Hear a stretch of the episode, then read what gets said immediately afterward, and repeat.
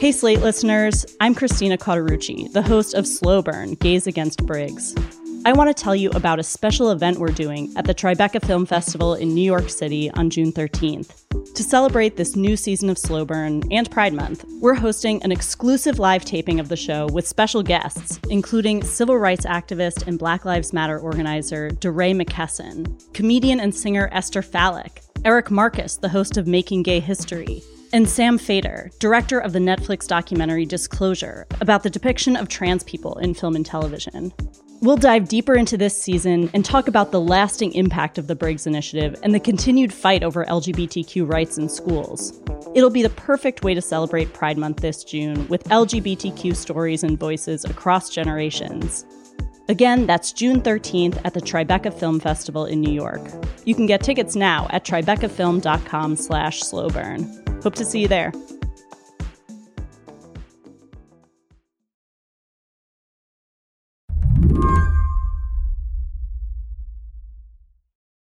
This year, back to school season feels kind of sad for Anita Carson. This week is really the first time that it's hitting me that I'm not going to be in a classroom again. Anita taught sixth grade for 7 years. She quit this summer. And that's a little bit heartbreaking for me because I love teaching.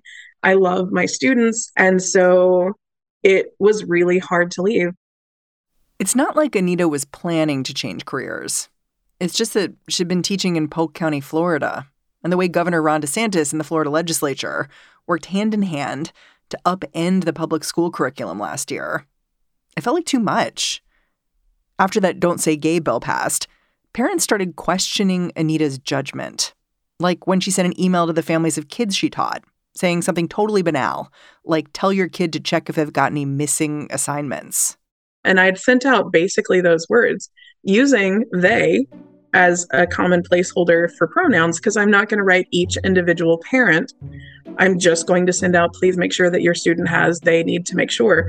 And I got a text back from a mom saying, you're not allowed to use that pronoun crap anymore. Then this mom reported Anita to her principal. So we have now empowered parents that have extreme views about what's acceptable in schools, feeling perfectly happy to call out things that have never been an issue before. By the end of the year, Anita knew she could not keep teaching. So she got a job with Equality Florida, an LGBTQ advocacy organization. But like she said, she misses the classroom. The most horrifying piece of this is teachers have been for years calling for people, please come to parent conferences, please come to the curriculum night, please come and be on this committee where we're choosing books for our library, begging for people to come and be involved. And so it's really disheartening to have parents now showing up, but showing up because they think that we're doing something horrible.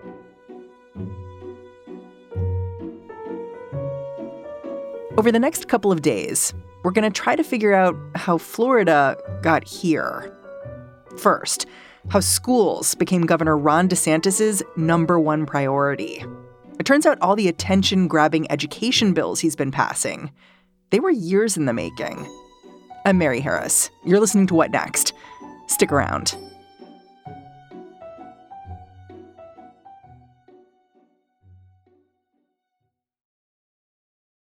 This episode is brought to you by Discover. When it comes to your finances, Discover wants you to know they are the credit card that is always there for you. With 24/7 U.S.-based live customer service, everyone has the option to talk to a real person anytime, day or night. Yep, that means no more waiting for, quote, normal business hours just to get a hold of someone. We are talking real service from real people whenever you need it. Get the customer service you deserve with Discover. Limitations apply. See terms at discover.com/creditcard.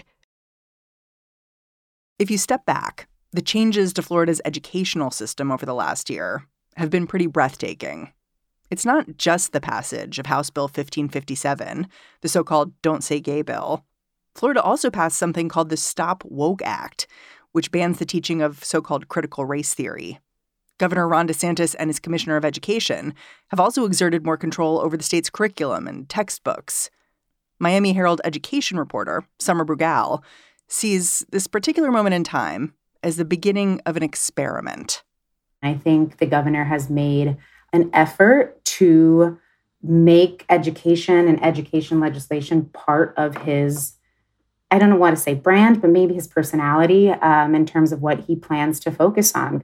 It did feel like all of a sudden education was number one priority in Tallahassee. It was DeSantis's number one agenda. And all these bills were coming out of nowhere. And you had to really look back and say, you know, well, did all these things come out of nowhere? Or has there been this kind of growing effort to shape and reform and, frankly, control how public education works in this state? These bills that passed this year are not, you know, single efforts, but they're more so part of this larger effort and larger end goal to reshape public education in Florida. Summer discovered that this larger effort is being driven not just by Florida's governor, but by a small liberal arts college in Michigan known as Hillsdale. Hillsdale has been described as a citadel of American conservatism. It's Christian, and it's a champion of what it calls patriotic education. When the New York Times 1619 Project became a conservative lightning rod, leaders at Hillsdale worked with the Trump administration to put together an alternative.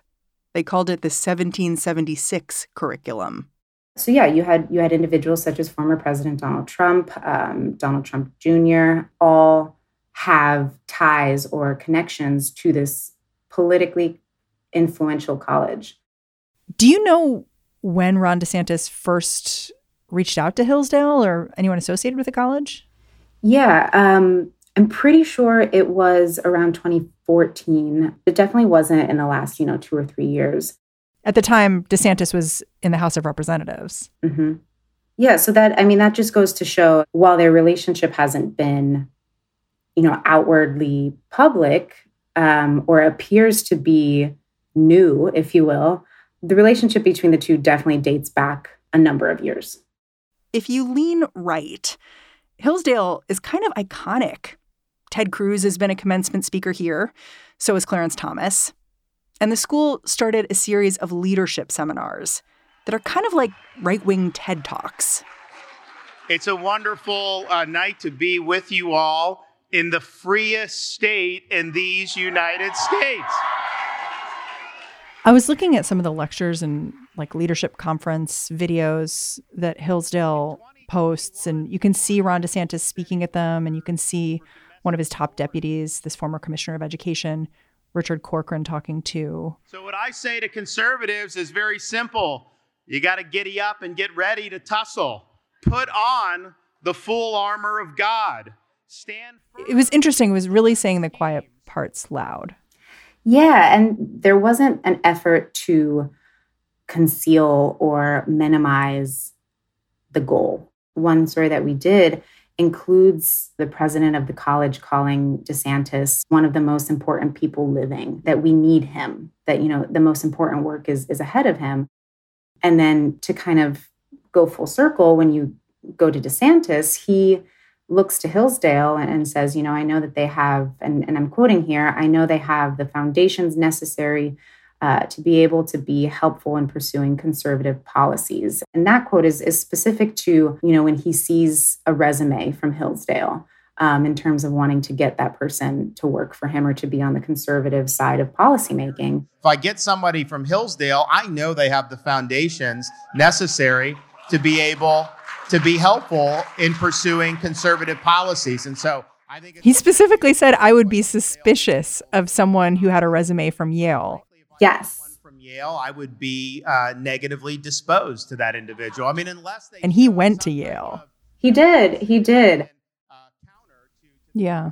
The other thing that stood out to me was that it didn't feel like the people discussing education at Hillsdale wanted to speak very much to people who disagreed with their ideas. Their ideas being, they're pretty straightforward about, we are anti-Black Lives Matter. We are anti really delving into racial justice issues in school, those sorts of things.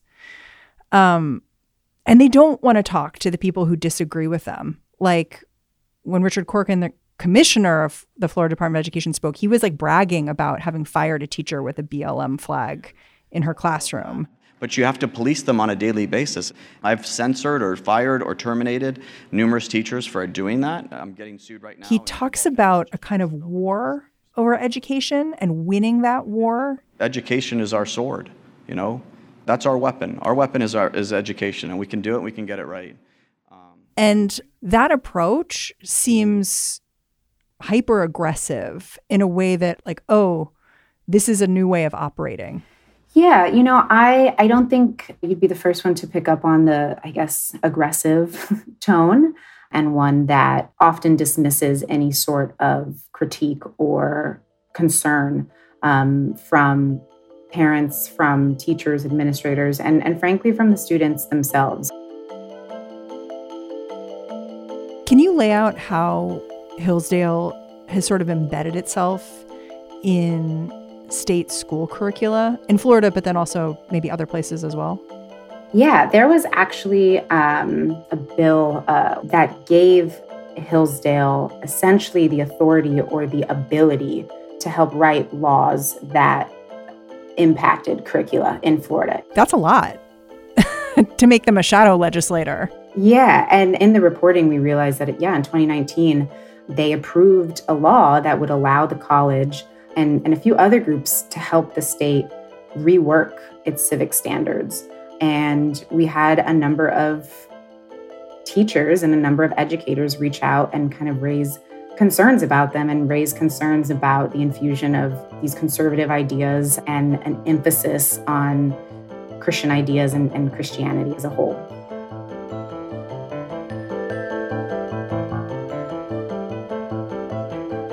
After the break, how Hillsdale is using Florida as a kind of laboratory for its educational goals.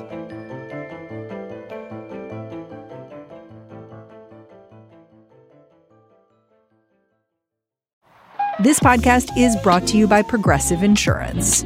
Whether you're driving, cooking, or doing laundry, Progressive knows the podcasts you listen to go best when they're bundled with another activity, much like how their Progressive home and auto policies go best when they're bundled. Having these two policies together makes taking care of your insurance easier, and it could help you save, too. Customers who save by switching their home and car insurance to Progressive save nearly $800 on average. That's a whole lot of savings and protection for your favorite podcast listening activities, like going on a road trip, cooking dinner, or even hitting the home gym. Yep, your home and your car are even easier to protect when you bundle your insurance together. Find your perfect combo. Get a home and car insurance quote at progressive.com today. Progressive Casualty Insurance Company and affiliates. National average 12-month savings of $793 by new customers surveyed who saved with Progressive between June 2021 and May 2022. Potential savings will vary.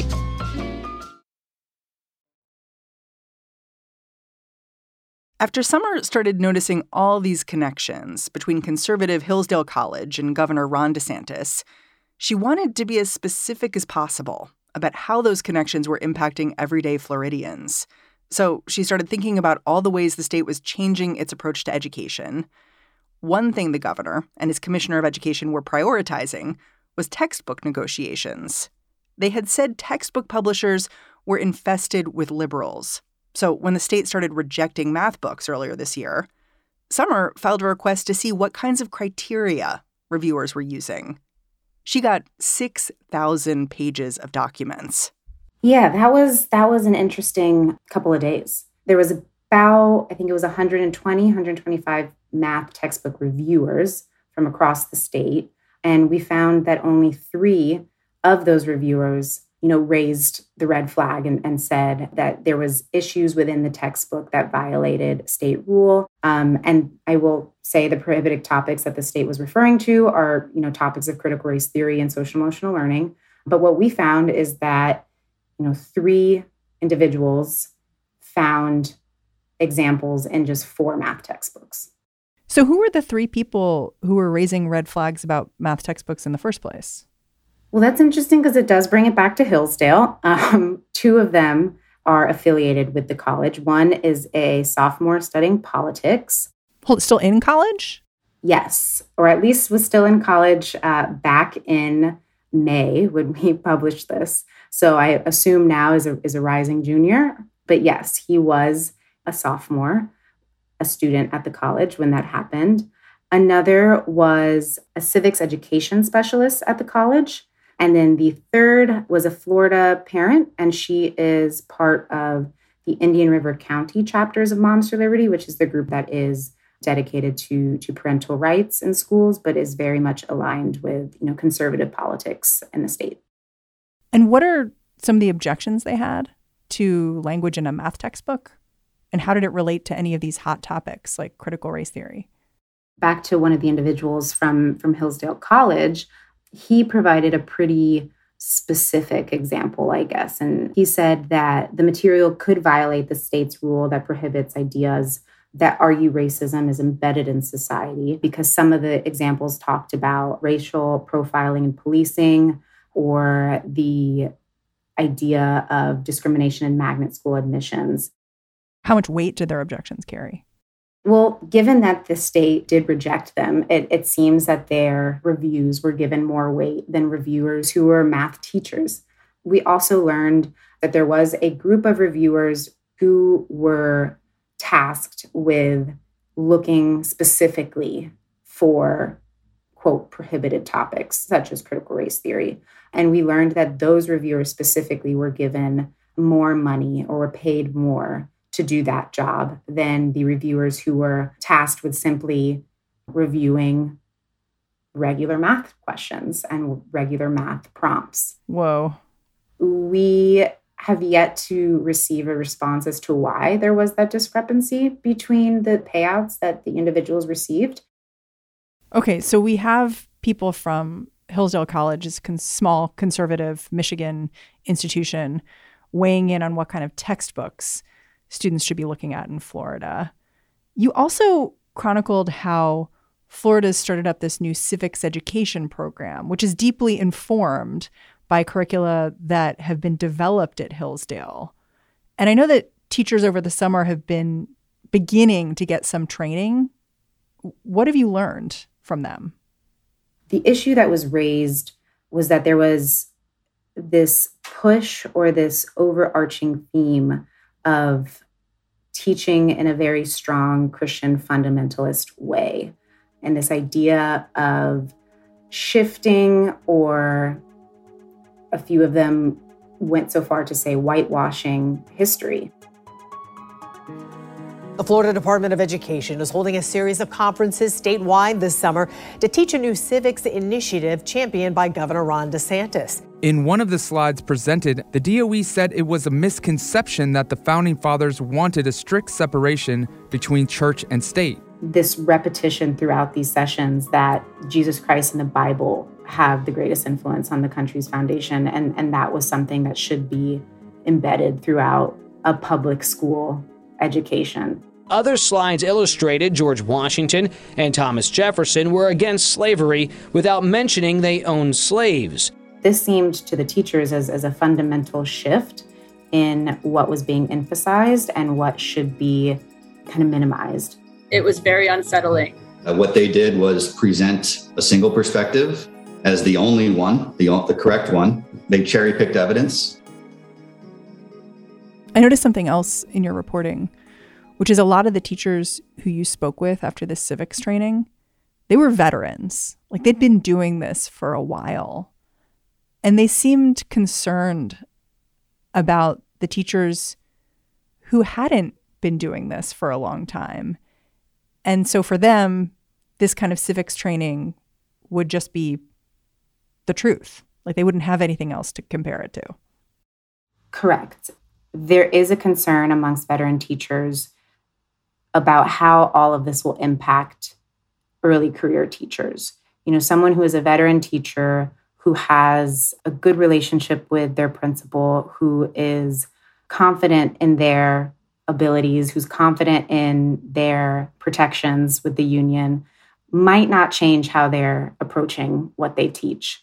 But on the flip side, you have early career teachers who this is all they know, and they might be a little more weary of kind of treading into that space of, is this going to get me fired? Is this going to get me into a lawsuit if I upset a student or make them feel uncomfortable? And so I think with the civics training, yes, that definitely came up a couple of times of, if this is just the new generation of teachers and this is what they're told to teach, what does that mean for our students and the education our students get around civics and about the true history of this country? That idea and that concern expands to every topic.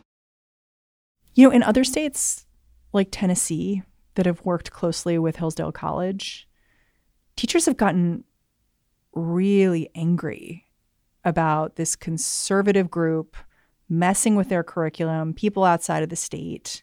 Like, audio just came out recently of the president of Hillsdale insulting teachers while sitting next to the governor of Tennessee. He said teachers were trained in some of the dumbest parts of the dumbest colleges in the country.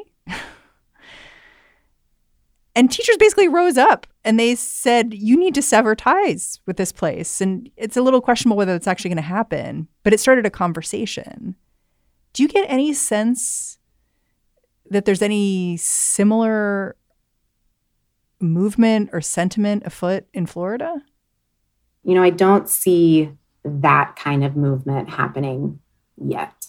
But I think we might get a better sense of what will happen in the next couple months as these bills or laws, start taking effect. I think there are teachers that are deeply concerned and are incredibly upset that this is the state of education in Florida. I think they are angry, but a lot of them, to my surprise, honestly, have said, you know, but my focus remains on my classroom and my focus remains on the students, and that's where my energy is going to be.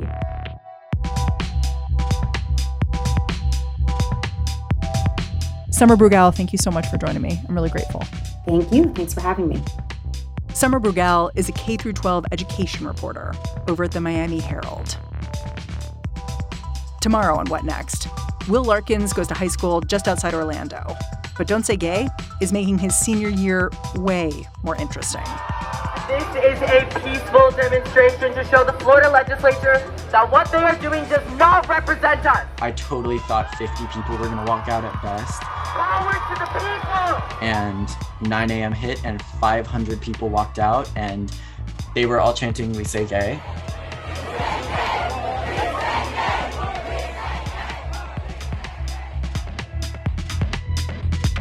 And that's the show. What Next is produced by Elena Schwartz, Carmel Delshad, Mary Wilson, and Madeline Ducharme. Madeline gets a ton of thanks for all of her hard work on this episode.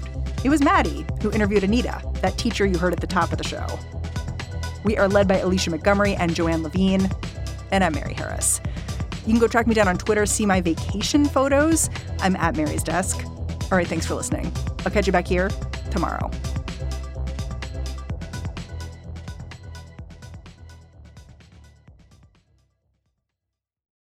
This is the story of the one.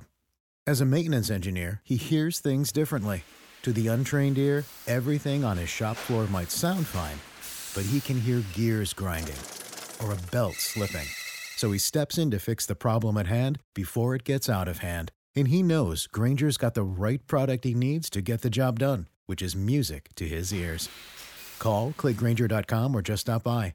Granger, for the ones who get it done.